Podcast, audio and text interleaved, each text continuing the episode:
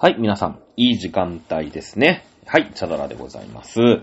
えーっとね、はい、あの、日本史 B ね、やってますよ。ね。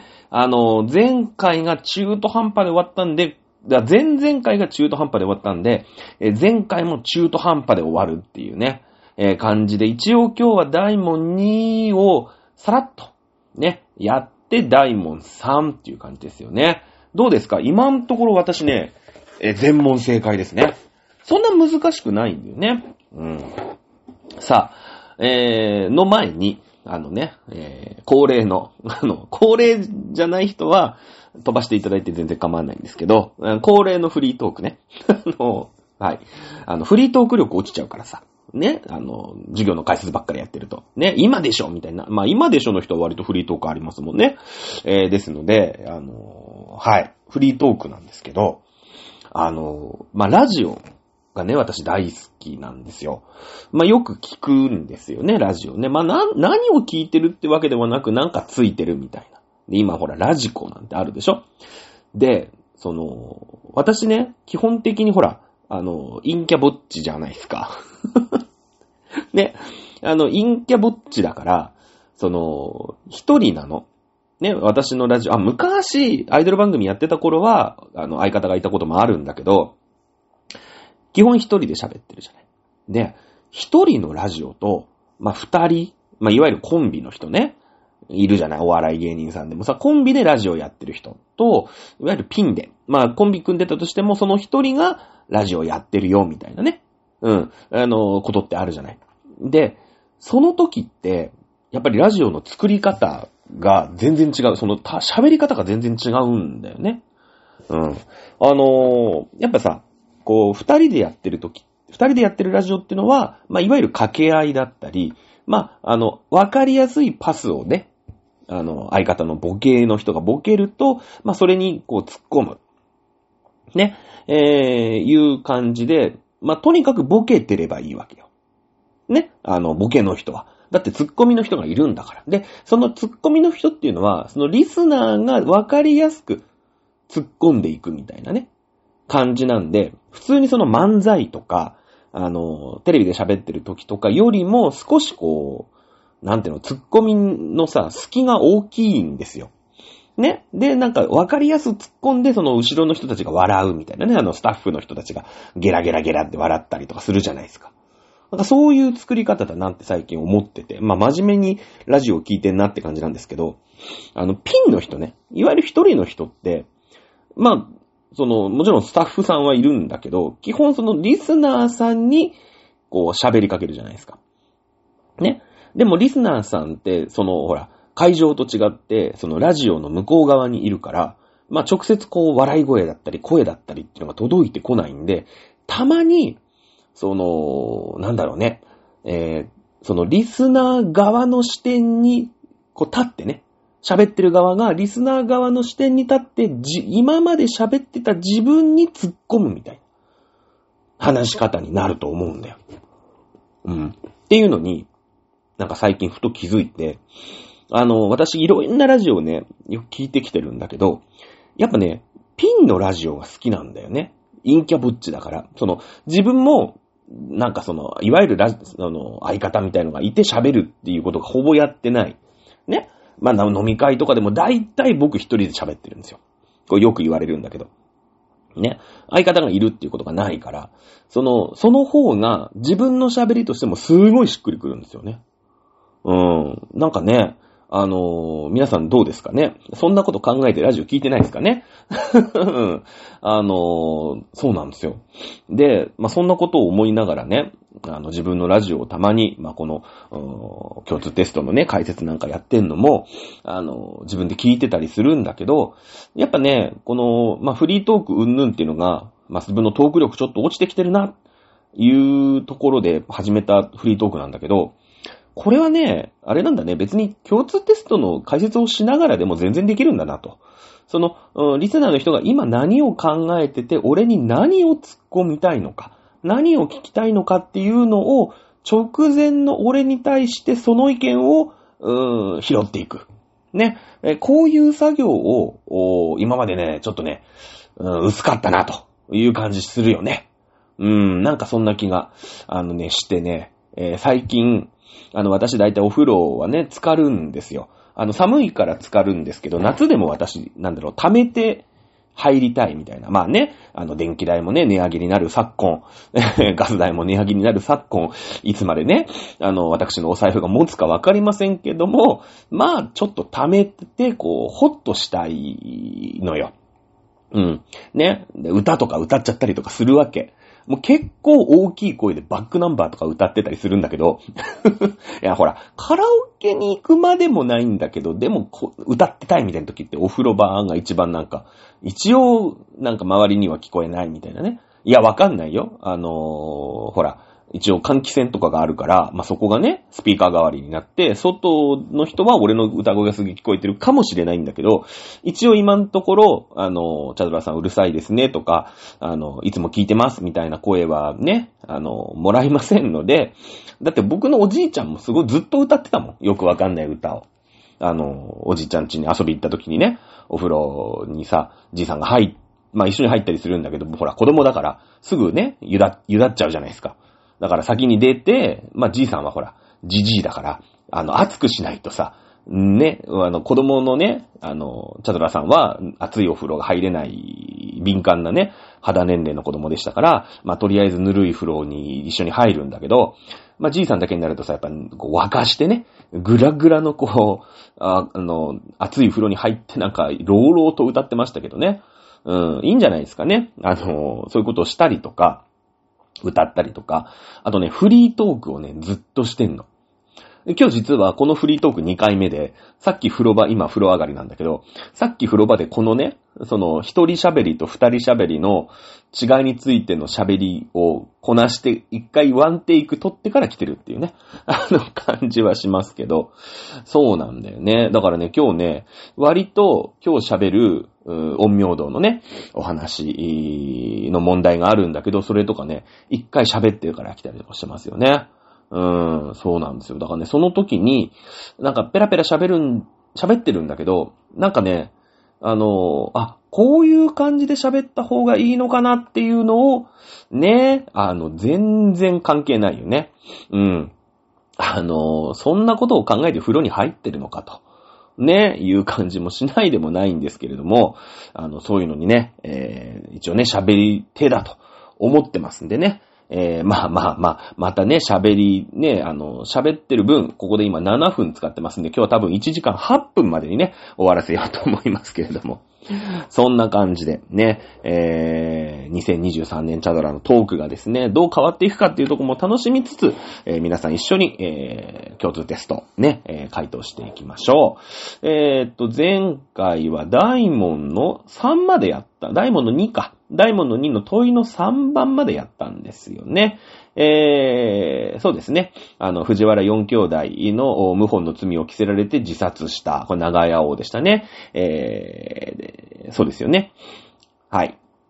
その並び替えの問題まで行ったので、問いの4、問いの5が残っちゃいましたから、えー、サクッと行きましょう。これね、まあ、やっとけばよかったですね、前回ね。はい。あの、すごい簡単な問題です。はい。えー、河川部で、あ、もう行きますよ。行きます。せーの。河川部 D。河川部 D って何かな？えー、日本の吉凶、ね、を記した愚中歴と呼ばれたものがあった。古代の暦の中には、日の吉凶、今でもあるよね。うん、例えば、あそうね、大安吉日とかね、えー、言いますよね。あと、仏滅がどうしたとか。はい。あと、三輪棒がどうしたとかね、えー、ありますよね。まあ、そういった愚中歴と呼ばれるものがあったというところに河川部 D がございます。えー、次の資料1、2を踏まえ、えー、古代の社会における暦の影響に関して説明した次の文 X、Y について、えー、その正語の組み合わせし正しいものを1から4から1つ選べと。うん。いうことですね。えー、資料1、資料2があります。資料1は、これ何ですかね。えー、蝶の制裁って書いてありますね。初めて見る資料ですね。まあ、よくセンターテスト、ね、あの、共通テストでは、初、初見のね、えー、資料ってのは出てきます。はい、読んでいきましょう。国務常時と書いてありますね。国務は国務大臣の国務ですから、まあ、国の決め事みたいなことでしょうね。えー、国のね、大臣みたいな、こういう事務みたいなことでしょうね。一つ、えー、任国、まあ、自分が任ぜられた国、例えば、うん、武蔵の神とかね、えー、陸奥の神とかね、摂津の神とかね、まあ、いろんな国の国主になることってのはあります。任国に赴く基地日時のこと。うん。えー、新任の利、過去中1があります。新任の利ってのは新たに任命される国士のことですね。えー、だから新たに任命される国士が任国に赴くの時、これはこのままですね。必ず基地日時を選び、下校すべき。下校っていうのは京都から任国へ下ること。だから、日立の神であれば、京都から日立の国、えー、つまり茨城県ね、福島県に行くということですね。えー、新しく任命される国士は、その任国に赴くとき、え、吉日を選びなさい。だから13日の金曜日とかに行っちゃダメですよ、というふうに言ってますね。1。えー、一つ。吉日地を選びて、えー、立ちに入ること。立ちっていうのは任国に設けられた国士の居住、居住、何？えー、住まいね、のことですね。まあだから、あまあ、県知事、なんでしょうね。えー、県知事さんの、まあ首相官邸みたいなもんですよね。うん。はい。えー、吉日時を選びて、えー、立ちに入、あ、立ちね、これね。立ちに入ることね。はい。着艦の日時は、在京の間、陰陽家に、えー、おいて選定せしむ。えー、一つ、吉日を選びて、交代制をはじめ行うこと。交代制ってのは、新任の国士が前任国士と交代する手続き。まあ、だから引き継ぎだね。うん、書いてある。うん。えー、ここからはもう古文のえ授業になりますけれどもね。えー、まあそうやって、いい日を選んでね。うん。13日の金曜日とかじゃなくて、今日は大安吉日ですよとかね。えー、あと何ですか？あ一流万倍日とかね。なんか、宝くじ売り場でよく言ってますよね。うん。こういった時に、えー、その、首相官邸とかね、そういう県知事官邸ですよ。に入ってくださいよと。ねえ、だから、あなんだろうね、今でもほら、うーん、なんか釈光とかさ、旋風とか戦勝とかあるよね。午前中はダメですよとかね。えー、ご昼の11時から1時の間だけいいですよとかね。えー、そういうのありますよね。えー、なので、午前中ダメな時は午前中に、その、引っ越しをしてはいけませんよと書いてあります。うん。はい。えー、着艦の日時は在京の間、えー、在京というのは今で言うと東京にいることですけれども、昔は京都は京都ですから、在京というのは京都のことですね。えー、だから、日立の国、えー、まあ、茨城県とかに行く前に、ね、京都にいる間に、陰陽家、だから陰陽師の人たちにおいて、選定せしむ、ね、えー、この日時は、京都の時に占って決めてくださいよ。ということですね。そして、吉日を選びて、引き継ぎも、ちゃんといい日にやりなさいよ、というふうな資料1でございます。さあ、資料、まあ、資料1、資料2。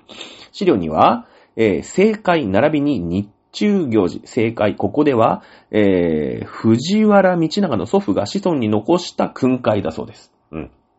まあ、藤原氏がこういうふうに子孫に言ったんだね。うん、日中行事。まず起きて。次に鏡を取りて表を見。ね。まず起きたら。ね。鏡を見なさいよ。まあ、今でもそうですよね。あの、身だしなみをちゃんと整えなさいと。ね。えー、髭もじゃで来るんじゃないと。ちゃんとね、鏡を見て、身なりを整えなさい。はい。えー、表を見、暦を見て日の吉凶を知る。ね。えー、カレンダーを見て、今日の日の吉凶。ね。今日がいい日なのか。ね。えー、まあ、良くない日なのかっていうことを、まず考えなさい。まあ、つまり帳面を見ろということですね。はい。え、次に、昨日のことを記せ。あ、昨日のことを思い出してね。あ、昨日何やったな。ね。えー、日記を書きなさい。次に、粥を食す。うん。お粥食べなさいと。ね、朝からね、あの、豚バラ肉とか、まあまあ、豚は食べなかったと思いますけれども、お粥、ね、やっぱり優しいもの食べなさい。え、次に頭を削り、髪を溶かす。ああ、髪をね、はい、頭を削り髪を溶かすってことです。中の6に書いてあります。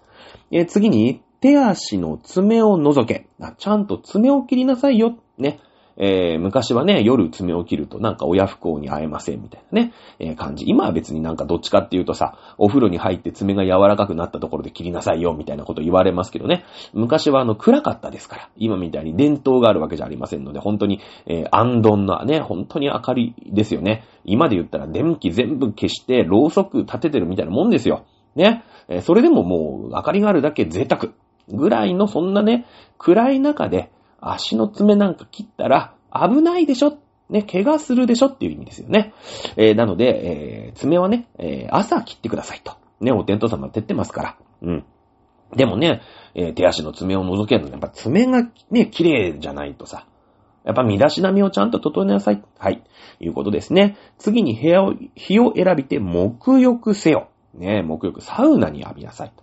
まあ、今みたいにね、私さっきお風呂入ってきましたけれども、あの、お水の中にザブン、お湯の中にザブンって入るお風呂っていうのは、昔はなかなかなくて、昔で、今で言うミストサウナみたいなね、えー、ものに入っているのが、まあ、昔のお風呂だったんで、朝シャンしろと、ね、いうことです。えー、年中の行事は、ほぼ下しの暦に中止つけ、ね、えー、日を、日ごとに見るのついでに、えー、まずそのことを知り、兼ねてもって用意せよ。まあ、何を言ってるかよくわかんないけど、なんとなくわかるでしょ。ね、別にこれ古文の授業じゃありませんので、えー、何かね、えー、連帯系とか連用系とかそういうの関係ないです。なんとなく感じてください。年中の行事は、暦にね、えー、ちゃんと気づいて、えやりなさいよ。ね、え日ごとにそのこと、その暦がいい日なのか、吉日なのか、強日なのか、ね、えー、吉凶をちゃんと判断して、えー、準備を怠ります、怠り、怠りなく、抜かりなくやってくださいよ、ということが資料1、それから資料2に書いてありますね。えー、はい。じゃあ、X と Y の文章を読んでいきましょう。えー、中央や地方の政務には、暦に書かれたその日の吉凶が利用されていた。そうですよね。えー、特にその地方の政務の引き継ぎとか、ね、えー、着任式とか、そういうのにはちゃんとね、えー、いい日を選びなさいよ、ね、えー、書いてありますので、その日の吉凶を利用されてますね。まあ、X は成分じゃないですか。うん。はい、Y。えー、貴族の日常生活は、愚中歴に記入された、あ歴中ね、歴中に影響を受けていた。そうですよね。まずさ、だってね、藤原道長の祖父が子孫にね、こういうことも言ってるわけですよ。ね、まず起きて、ね、えー、鏡を見て、ひね、暦を見て、その日の吉凶をまずしなさいと。で、そっから、飯食ったり、身だしなみ整えたり、爪切ったり、風呂入ったりしろと、ね、言ってるわけですので、貴族の日常生活は愚中歴に記入された、えー、歴中に、影響を受けていた。この Y も、えー、成分ということになるでしょうね。えー、正解は x イコール正しい、y イコール正しいということで1番になります。まあ、これはもうね、えー、なんとなく、その x と y だけ読んで、ああ、ね、あのー、平安時代の貴族、朝廷、えー、こういった人たちはね、その占いというものが、結構ね、すべてだったわけですよね。えー、やっぱりさ、ね、その科学が発達してませんから、えー、疫病が流行ってもね、お祈りをしたり、占いをしたり、ね、逆に言えば何かね、うーん、そうね、えー、冤罪みたいなのでさ、逮捕されちゃうこともあるわけですよ。その、政治的な仇にね、あいつが何々をしたってってこう追い落とされる。今でもあるよね。うん、なんか悪い噂を広められちゃったりとかするわけじゃない。でも今は、そういう、ちゃんとしたとこに訴えたりとか、まあそういったことができるんだけど、昔はね、うん、まあそういったものもなかなか難しい。ね、えー、警察ごと向こう陣陣営だったりするわけですよ。ね、えー、その、裁判をする人すら藤原氏だったりするわけですから、そうなってくるともうね、えー、藤原氏に目をつけられたらもうしょうがないみたいな感じあるんですよね。うん。そうなってくると、逆に、今度、その人を呪詛、呪ってみたりとかね、えー、するわけですよ。こういったものがもう科学的に信じられていた。ね、今で言うと、国立疾病センター。ね、えこれはもう科学の推移を表してね、そのファイザーだ、モデルナだってやってますけれども。ね、えー、これがイコール占いだったわけですよね。うん。ね、そういった感じですよ。その国立ね、その有識者会議とかでさ、じゃあコロナどうする ?2 類にする ?5 類にする？みたいなのをね、こう科学的な根拠で、今一生懸命こう政治やるわけじゃないですか。でもね、そういう科学がありませんから。じゃあこのね、えー、昔もきっとあったわけですよ。ロックダウンみたいなのが。もういい、みんな家から出るな、みたいなね。だけどどうする？つって。そろそろ集まる、みたいなね。えー、昔、今で言ったらなんかそのさ、ねこなんか、尾身会長みたいなとこに聞くわけでしょ？そろそろロックダウンいいですか？解除してみ、緊急事態宣言解除していいですか？みたいな聞くんですけど、ね、昔は占いですよ。占い。ね、えー、いうことですので、えー、非常にね、この、占いというものが、科学的にね、えー、信じられていたと。いう感じがするでしょうね。えー、ということで、えー、x イコール成分 y も成分になります。問いの5番行きましょう。えー、文章 A、B や資料1、2、今まで全部読みましたね。を踏まえて、古代の陰陽道や貴族の生活について説明した次の文 A から D について、最も適当なものの組み合わせを1から4のうちから1つ選べ。ね、こういう時は必ず、うー選択肢を見てください。1番 AC、2番 AD、3番 BC、4番 BD というね、あの A, A と B でどっちかが正しい、C と D でどっちかが正しいという、うーまあ、成分ですね、えー、適当なものの組み合わせということになりますので、A と B をまず読み比べましょう。A 読んでいきます。どっちかが間違ってますよ。えー、天皇が暦を下死、えー、下死だね、ごめんね。えー、天皇や、天皇が暦を下死したのは、だから、身分の低いもの、まあ、自分の部下に、え与えたということですね。え天皇が時間を支配していることを示す意味があったと思われる。うん。まあなんか、うん、この線、この A という文章には何か、あんまり不穏なところはありません。じゃあ B を見て、えー、確信を、確認を取っていきましょう。え地方の役所には、陰陽師が置かれ、暦を独自に作成していたと考えられる。はい。えー、さっきね、資料にありましたよね。京都にいる間にまず占いなさいよ。ね、えー、京都にいる時に暦を見ていい日をちゃんと決めなさいよというふうにありましたね。えー、ですので、地方の役所に、えー、陰陽師が置かれ、暦を独自に作成した。これは嘘ですね。これ語文になります。はい。えー、陰陽師、まあ、陰、陰陽どころですね。陰陽師さんたちが詰めているのは京都になります。なんでかっていうと、もう天皇が暦を、まあ、牛耳っている。ね、えー、天皇中心の国づくりの時代ですからね。天皇陛下が時間をまず支配して、そこから人々を支配しているんだと。ね、えー、これはもう、まあ、京都の前のね、えー、奈良、その前の飛鳥時代、ね、えー、まだ、そうですね、まあ、その聖徳太子とか、やっとこう、天皇中心の国づくりをするんだと言った時にもですね、まず時間の支配をするんですね。飛鳥村にですね、まあ、水落ちという地名が、古い地名があるんですけども、えー、そこに日本で初めて置かれた時計、まあ、水時計なんですけどね、えー、の跡が発掘されたそうでございます。え、やっぱり天皇中心の、ね、国づくりをするには、まず暦を支配する。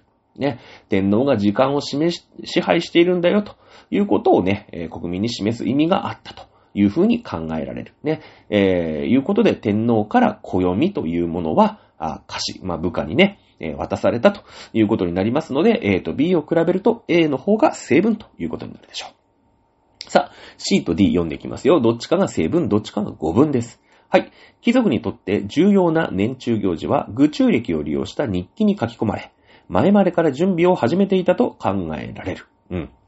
まあ、あ今まで読んできた資料の中と、そんなに、えー、整合性あるんじゃないかなと思いますね。えー、じゃあ D 読んでいきましょう。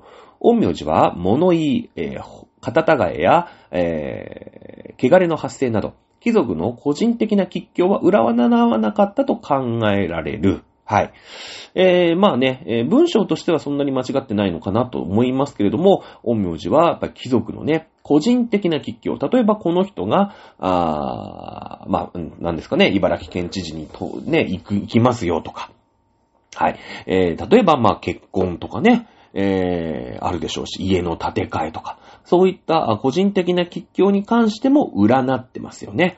えー、ですので、えー、貴族の個人的な吉凶を占わなかったというところが、うーん、まあ、5分ということになりますので、えー、正解は A と C が正しいということで、1番ということになりますね。はい。ということで、えー、前回とね、引き続きまして、えー、大門の2番。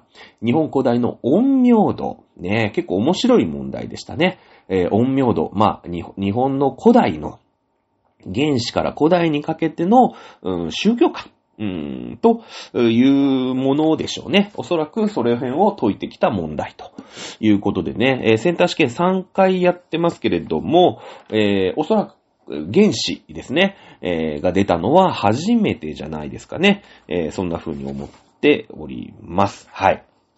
まあ今でもね、あのー今あんまりないのかなでも、うなんていうの？こう、帳面というか、あのー手帳なんかには、あのーあれじゃないですか。対案とか釈光仏滅、戦布戦勝、友引きか。ね、えー六行って言いますよね。いわゆるね。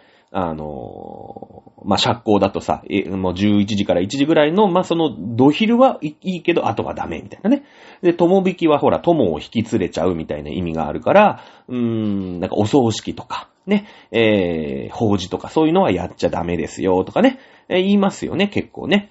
うん、友引き。朝晩はいいんだけど、昼はダメってのが友引きなんですけども、まあ、それと一緒にね、その友を引くっていう風に書きますので、えー、何かね、こう、おめでたくないことは友引きにやりませんよとかって、やっぱり、えー、今のね、この令和の時代になっても、どこか、日本人の DNA に深く深く刻まれている、この、おーまあ、陰陽道ですよね。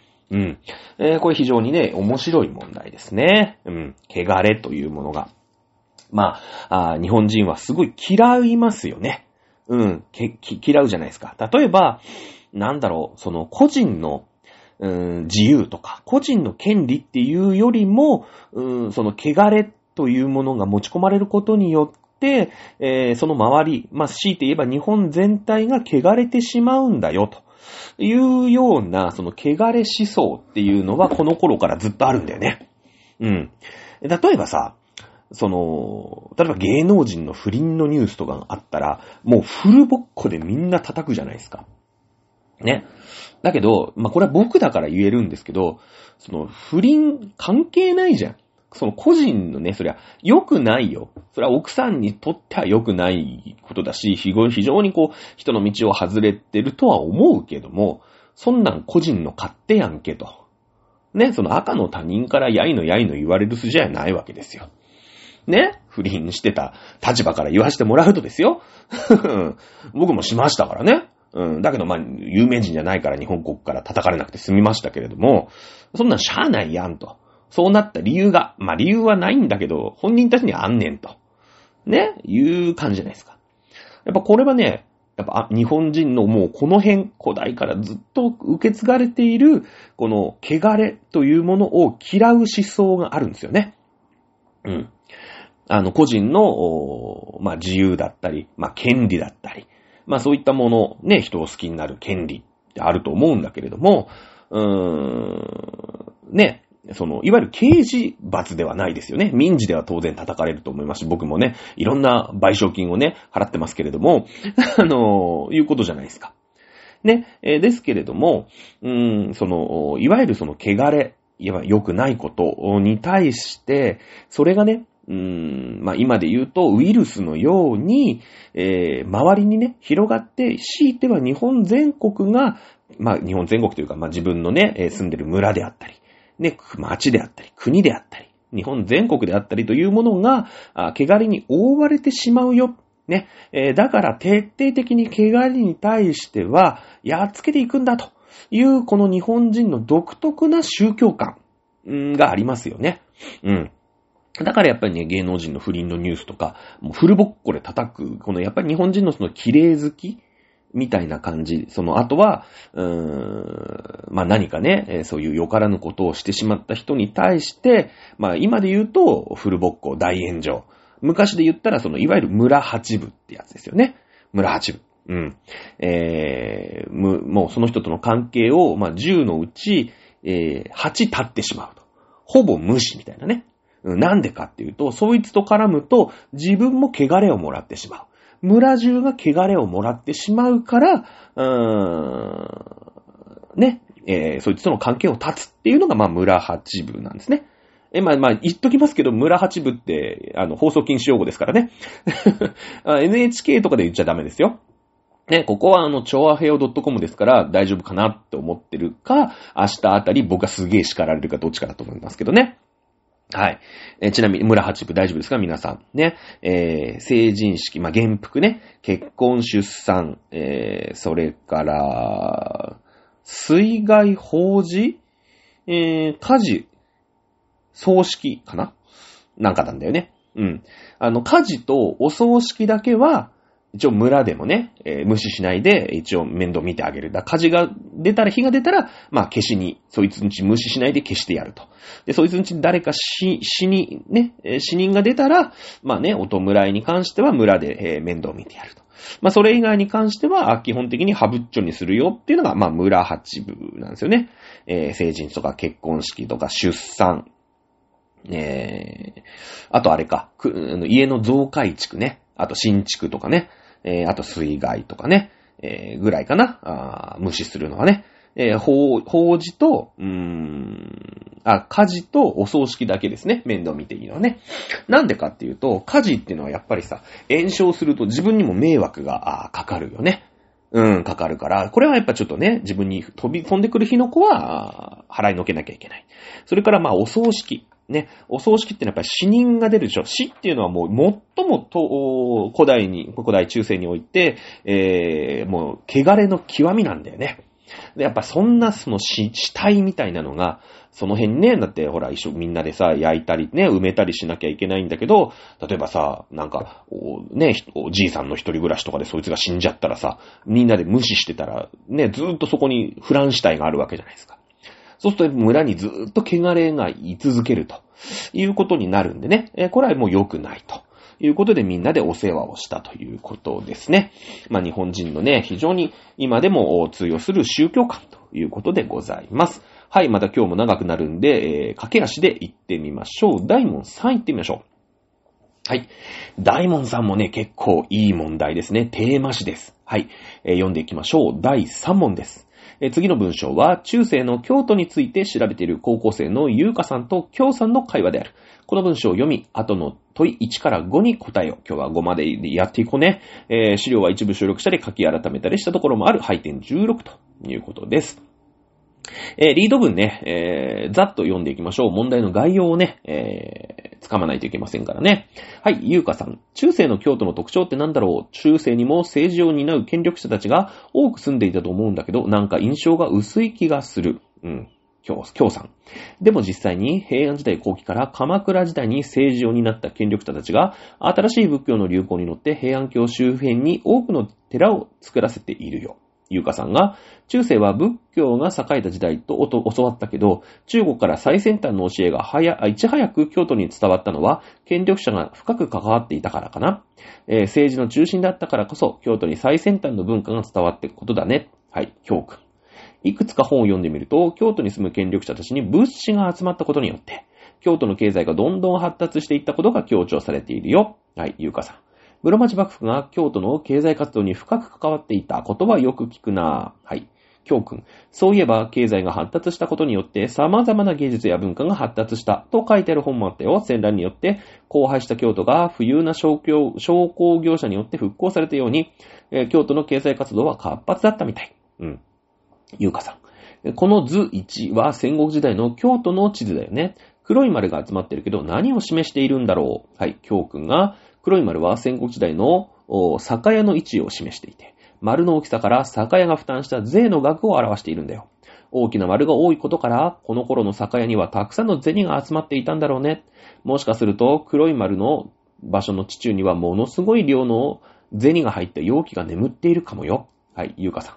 資料だけではなくて、発掘調査の報告書や当時の様子を描いた絵画を見ることも、中世の京都について詳しく知るための参考になりそうだね、というリード文があります。読む必要全くないですね。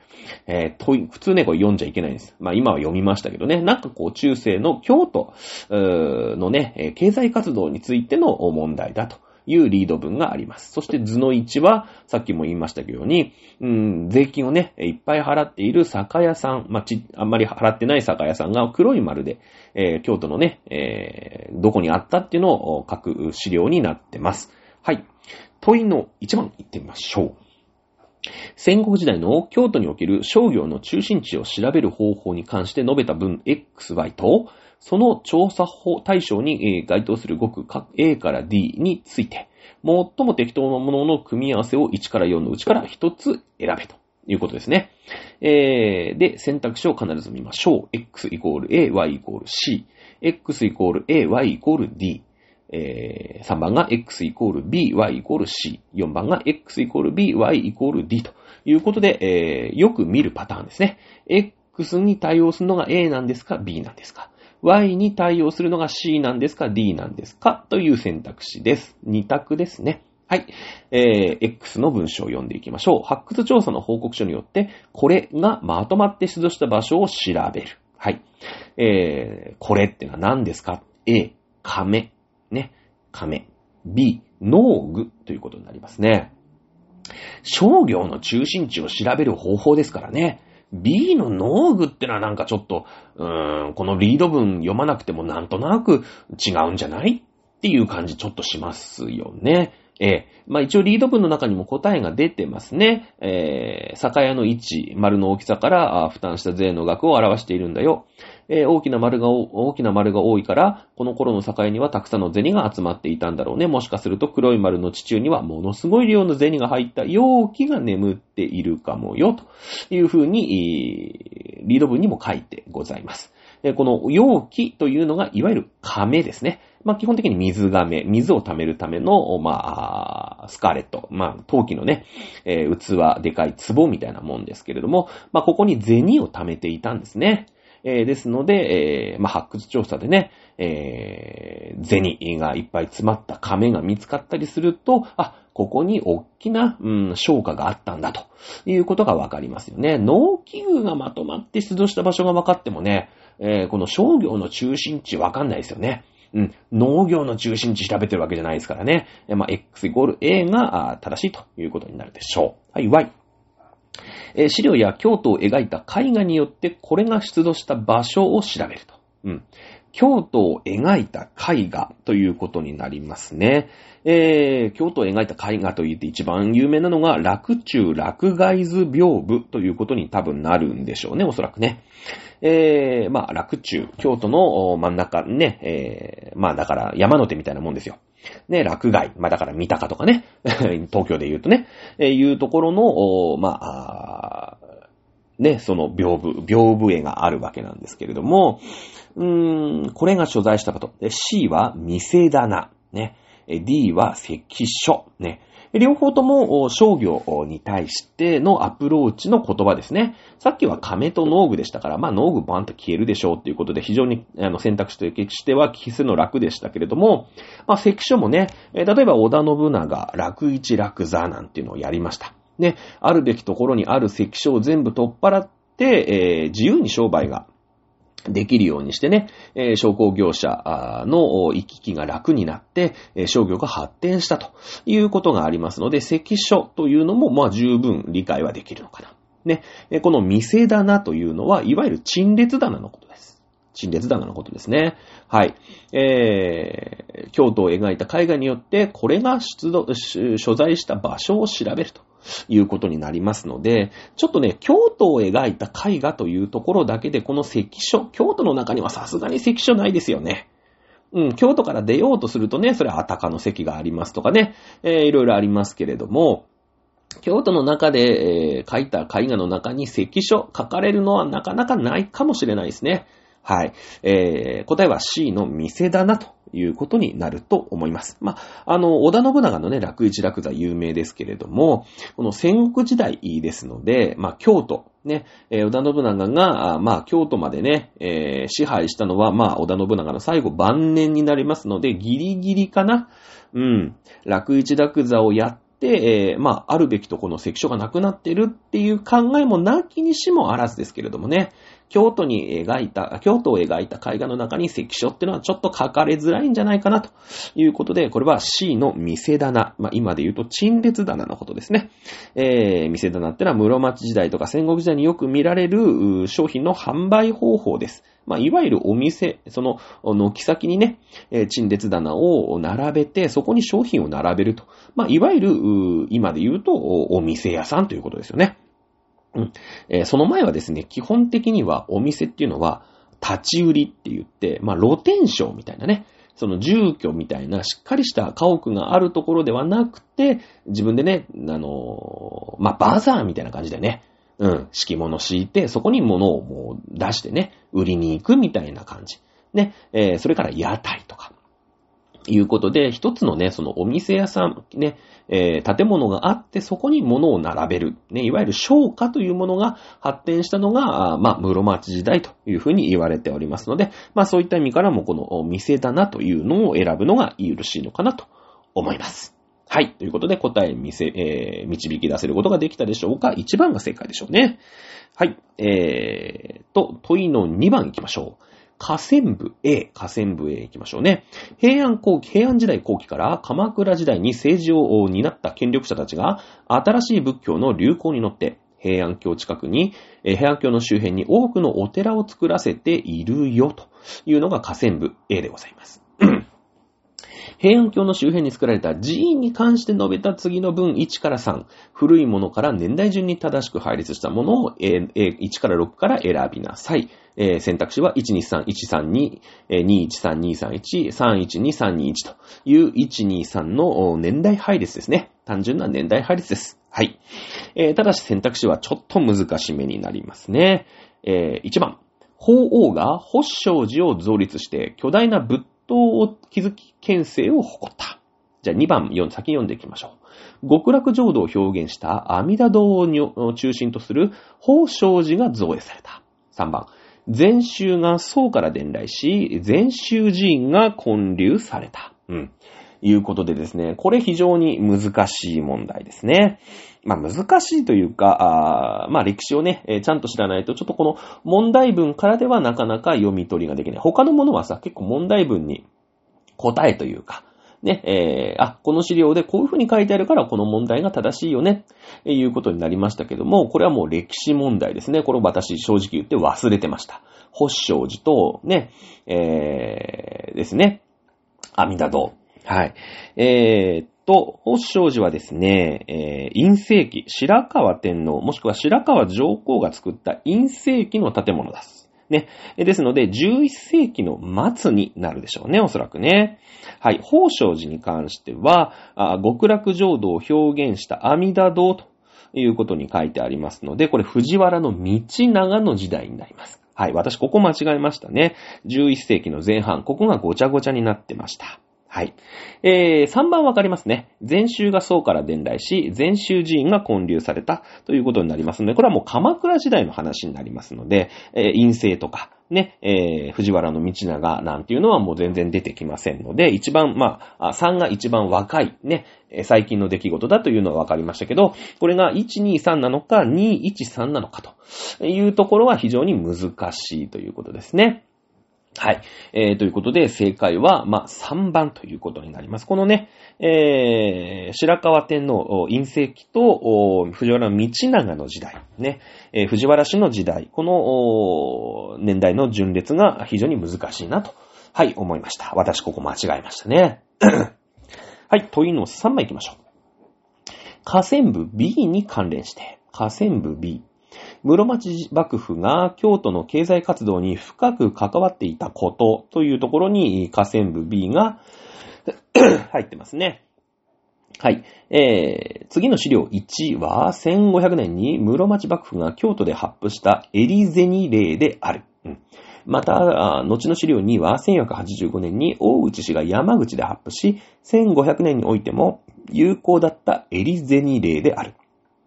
資料1、2によって分かることに関して述べた文 A から D について最も適当なものの組み合わせを選びなさいということで、これはですね、あれですね、えー、貨幣史になりますね。うん、エリゼニ例っていうのがありました。さあ、あここ非常にね、難しい問題ですけど、いい問題ですね。やっぱりこの、えー、文化史からね、この貨幣史に行く。何年か前の一橋大かなんかに同じような問題がありましたね。えー、いうことですけれども、じゃあ資料1読んでみましょう。資料1ってのは、室町幕府が京都で発布したエリゼニ例だそうです。はい。えー、まあ、エリゼニ例がまず何だっていう話なんですけど、まあ、後で解説していきましょう。とりあえず資料1読んでいきます。えー、商売人らによるエリゼニのことについて、書いてありますね。近年、自分勝手にエリゼニを行っていることは、全くもってけしからんことである。日本で偽造された市中線、ね、えー、勝手に鋳造された銭と書きます。勝手にってのは私ね。私が私がその市ね、私立大学の市ね、市中線については厳密にこれを選別して排除しなさい。永楽線、後部線、仙徳線は取引に使用しなさい。っていうのが、あ室町幕府が1500年に出したんですって。資料2。えー、資料2はそれより前に、大内氏という山口の、まあ、守護大名だね、が、出した。まあ、1500年においても有効にだったエリゼニ例の内容です。資料に読んでいきましょう。利息付きの貸借、金の貸し借りや売買の際についての銭のことについて。永楽線、仙徳線については選別して排除してはならない。境線、後部線、内平目の3種類のみを選んで排除しなさい。っていうふうに書いてあります。はい。境線っていうのは、市中線、ね、勝手に作られたお金の一種です。ということ書いてありますね。中の1。中の2、内平目っていうのも、市中線。まあ、これも勝手に作られた、鋳造された銭。まあ、偽金とでも言うかな。うん、こういったものですと。ね、えー、いうものは、選んで排除しなさいというふうに大内氏は言ってるんですね。さあ、問題は、資料1、2によって分かることに関して述べた A、D について、最も適当なものを1から4から選びなさい。はい。えー、選択肢は A、C、A、D、B、C、B、D といういつものやつですね。A と B、どっちかが正しい、どっちかが間違い。ね。C と D、どっちかが正しい、どっちかが間違いということになりますので、えー、やっていきましょう。A、使用禁止の対象とされた銭の種類が一致していることから、大内氏は室町幕府の規制に従っていたことがわかる。B、使用禁止の対象とされた銭の種類が一致していないことから、大内氏は室町幕府の規制には従っていなかったことがわかる。まあ、全く真逆の選択肢になりますね。え資料1は室町幕府が決めた、いや、まあ、決め事。資料2は大内氏が自分の領内で出した決め事ということになります。まずね、もうこの段階で選択肢わかるよね。うん。だってさ、大内氏ってのは、いわゆる山口県知事でしょね、山口県知事なわけですよ。ね、まあ、室町幕府ってのはさ、まあ、日本国政府ですよ、はっきり言って。これがね、二つあるわけ。ね、その室町幕府がこのエリゼニ例いう、どうやらその偽金をね、なんかそういう勝手に作ったお金は、うん、使っちゃダメですよ、みたいな感じだよね。なんか。うん。えー、そういう、まあ、決め事。まあ、ちょっと違うんだけれども、まあ、なんとなく、エリゼニ例がわかんなかったとしても、そういうことを言ってるんだなってことはわかるよね。うん。えー、なってくるんですけれども、これが2種類あるわけよ。ね。日本政府が言ってる、まあ、決め事があるよね。例えば、うーん、交通ルールをね、えー、まあ、例えば道路交通法ですよ。ね、えー、高速道路は、まあ、80キロで走りなさいというのがあるんだけど、山口県知事が、いやいや、高速道路は、あ60キロにしますと。ね、いうふうに、かぶせて言ってるわけよ。ってことは、今はさ、日本のね、法律が全部こう、日本国中で全部通用しますけれども、山口県知事がそんなことを言い出してるっていうことは、ね、えー、そもそも大内氏は室町幕府の規制に従っていたのか、大内氏は室町幕府の規制に従っていなかったのかということが、もう国語の段階でわかりますよね。うん。従っていなかったから大内氏は勝手なことを言い出したということになりそうですよね。うん。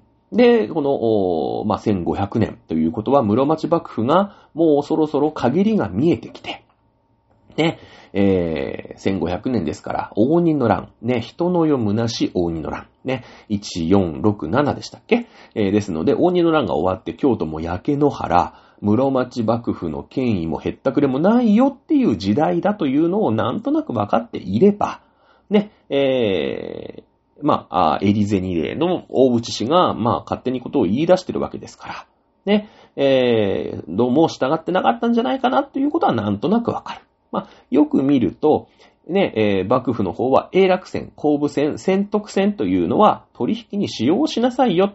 こいつらは排除しちゃダメだよっていうのを言ってる。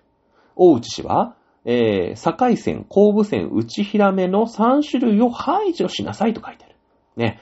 後部線は取引に使用しろって幕府が言ってんのに、後部線は排除しなさいって大内氏が言ってるよね。つまり、幕府の規制には従っていなかったということがわかります。はい、C と D 行ってみましょう。永楽通報は京都と山口で共に好んで受け取ってもらえ、市中での需要が高かったことがわかる。D、永楽通報は京都と山口で共に好んで受け取ってもらえず、市中での需要が低かったことがわかる。全く真逆のこと言ってますね。うん。えー、書いてみましょう。えー、もう一回読んでみましょうね。永楽通報という価値の、お金のことについて、えー、ちょっと読んでみましょう。はい。幕府は何て言ってる？日本で、えー、偽造された市中線については選別して排除しなさい。永楽線、後部線、仙徳線は取引に使用しなさいって書いてますね。うん。永楽線は取引に使用をしなさいって書いてます。はい。大内氏は、永楽線、仙徳線について選別して排除してはならないって書いてありますよね。うん。つまり、永楽線は、えー、ちゃんと使いなさいよと。いう決まりですよね、これね。うん、決まりということがわかるじゃないですか。永楽線は別に、うん、排除してはいけないよと。ね、排除しなさいって書いてないじゃないですか。ということは、はい、永楽通報は京都と山口で共に好んで受け取ってもらえたのかな？受け取ってもらえなかったのかな？っていう、これも国語の問題なんだよね。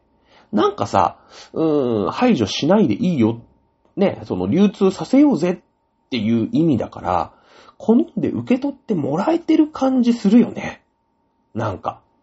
でもね、これもろ、受け取ってもらえてるのかな？っていうと、まあ、非常にこれ引っ掛け問題というか、国語の罠というか、一瞬そんな気すんだよ。ね。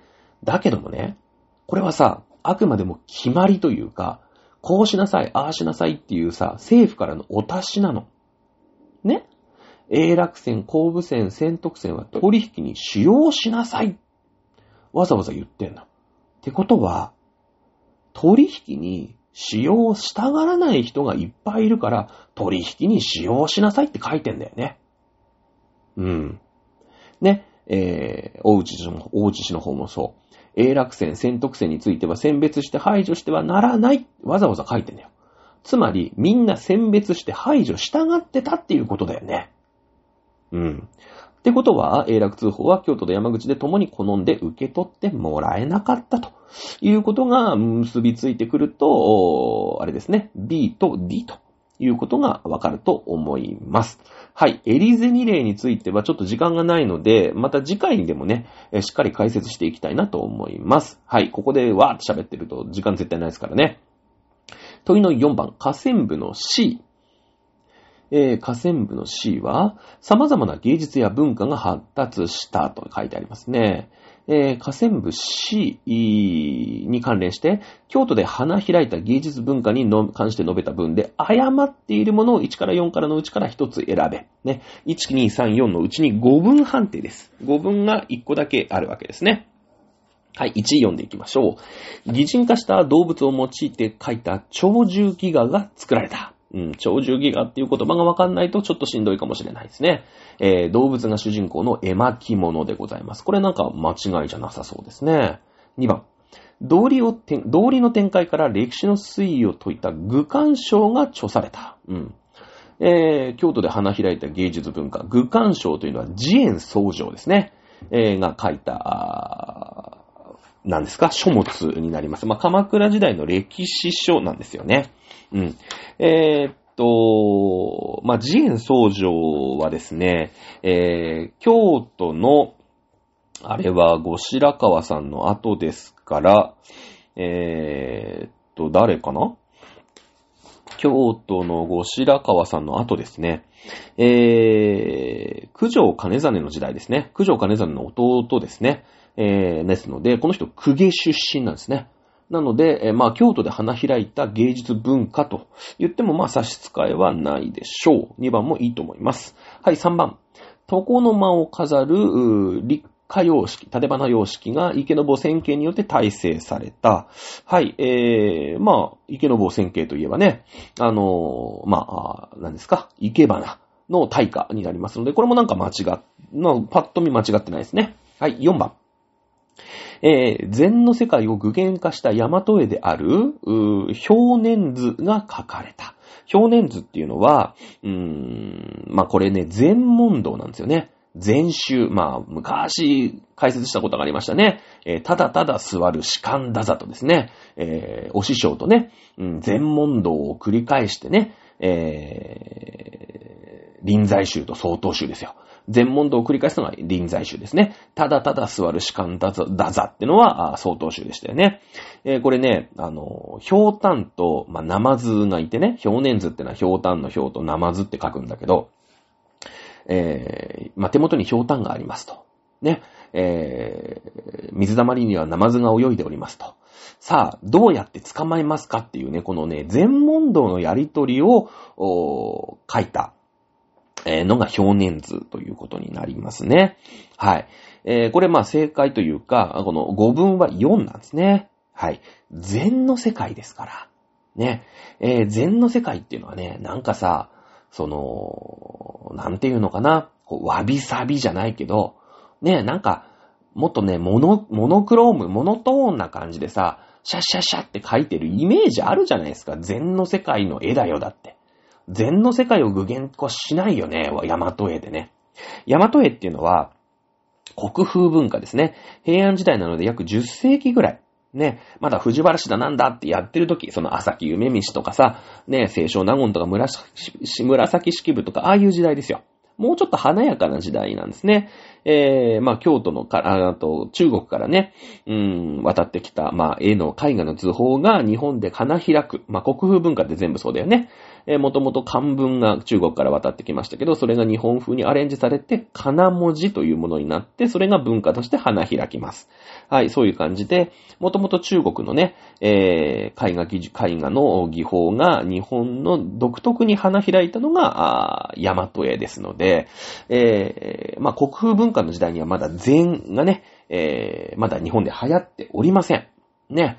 えー、ですので、えー、まあ、この禅の世界を具現化した大和絵、大和絵が、そうですね、えー、平安時代の絵画であるということね、あとそれから国風文化の絵画であるというところが導き出せるか、もしくはもう表年図自体が大和絵じゃありませんよと、えー、いうことですよね。まあこれは水墨画なんですね。水墨画。まあモノクロ、モノクロの世界なんですよ。禅ですからね。はい。えー、いうことになりますので、4番が5分ということになると思います。はい。えー、駆け足でいきますよ。問いの5番。ゆうかさんと京さんは中世の京都について調べた内容を、えー、踏まえて、うん。えー、中世における経済の動きの特徴を模式的、模式的に示し、次の図2にまとめた。中世の在価の動きを図2の矢印 X、Y、Z、それから A から F について適当に表しなさいというふうに書いてありますね。これ非常にラジオで説明しづらいんですけれども、うん、中世の京都。ね、えー、中世ですから、まあ、あそうですね。まあ、鎌倉時代、室町時代ということになってくると思います。まず、この時代、中国大陸から日本に何かが入ってくるんですね。ここに X、中国大陸から X が入ってくると。はい。X の選択肢を見ると A か B ですよね。X が A か B、Y が C か D、Z が E か F で選ぶということになりますので、二択問題なんですね、これね。なんで難しくありません。えー、この時代に中国から入ってきた えー、中世の京都の経済の動きに関する語句です。中国から入ってきたのは、えー、鋳造、鋳造された銭でしょうか ?B、産出された金でしょうかということです。はい。えー、まあこれね、また次回以降に、えー、説明回したいと思いますけれども、総銭とかね、民銭とかね、まあ当時日本では、えー、銭を鋳造する、まあ技術はね、まあなくはなかったんですけれども、なんて言ったって室町幕府に金がないんですよね。もう没落してますから。えー、ですので、その権威もないんですよ。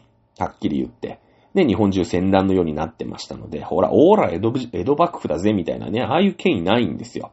まあなんか知んないけど、昔エバリ腐ってたやつの、ただのなんか、ボンボンやろ、みたいな感じなんですね。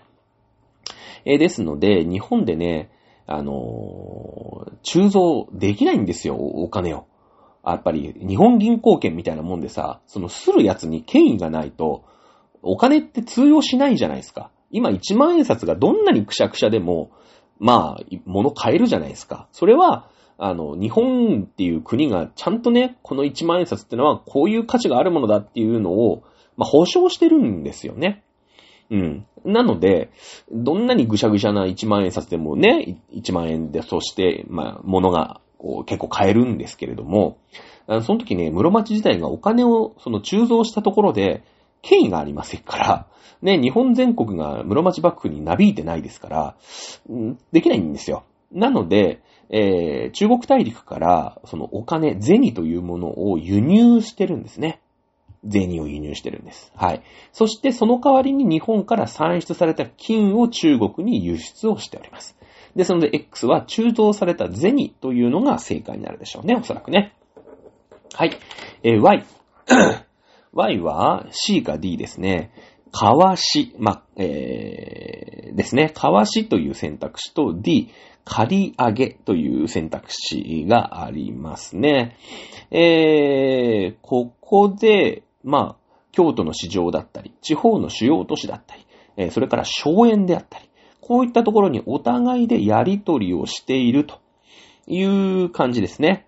えー、ことに、まあ、その Y というのが行き来をしている。まあ、これはいわゆるお金ということになります。今でもほら、為替手形なんて言うじゃないですか。ね。ですので、B はまあこの為しというところが入ってくると思いますね。えー、借り上げっていうのはこれ金貸しのことです。まあ今で言うとサラ金ですね。うん。え、結構氷貸しだったみたいですので、まあこのね、京都の市場だったり、地方の主要都市だったり、まあほら、京都の市場とさ、ね、地方の市場都市、地方の都市とかで、まあ、物品のやり取りがあるん、ね、その物々交換の時代が終わりますので、やっぱお金というものが、まあ、お金の代わりになるものね、その為しという、まあ、手形だよね。えこういったもので、えー、やり取りが済むようになっていく世の中。まあ、貨幣経済が働いてきたということになるんですよね、おそらくね。うん。えー、まあ、そういった、その実際のね、えー、その、さっきも言いましたように、鋳造された銭ってのはほら、銅貨ですから重いんじゃないですか。今ね、そのなんか、取引とかでさ、何億円とかね、えー、ジェラルミンのケースにガシャって入れますけど、あれ紙だからいいですけど、あれ全部銅線だったら、もう、ね、持てませんからね。えー、そんなのでやり取りできません。ぜ今で言ったら全部100円玉しかありませんみたいな時代ですから、ね、まだまだ紙のお金使えませんので、えー、全部100円玉だったらね、その、荘園でね、えー、1年間にこのぐらいの稼ぎがありました、なんていうの、全部100円でね、そのわざわざ京都に持ってって、これ大変ですから、ね、え、この川しというね、今の、今で言う手形、ね、これでやり取りをしていたということになります。はい。えー、Z。Z は、荘園から荘園領主に何かが払われてますね。ここに矢印が言ってます。はい。大ぜ、大洗脳。まあ、お金の代わりにね、納付しますよ。大洗脳。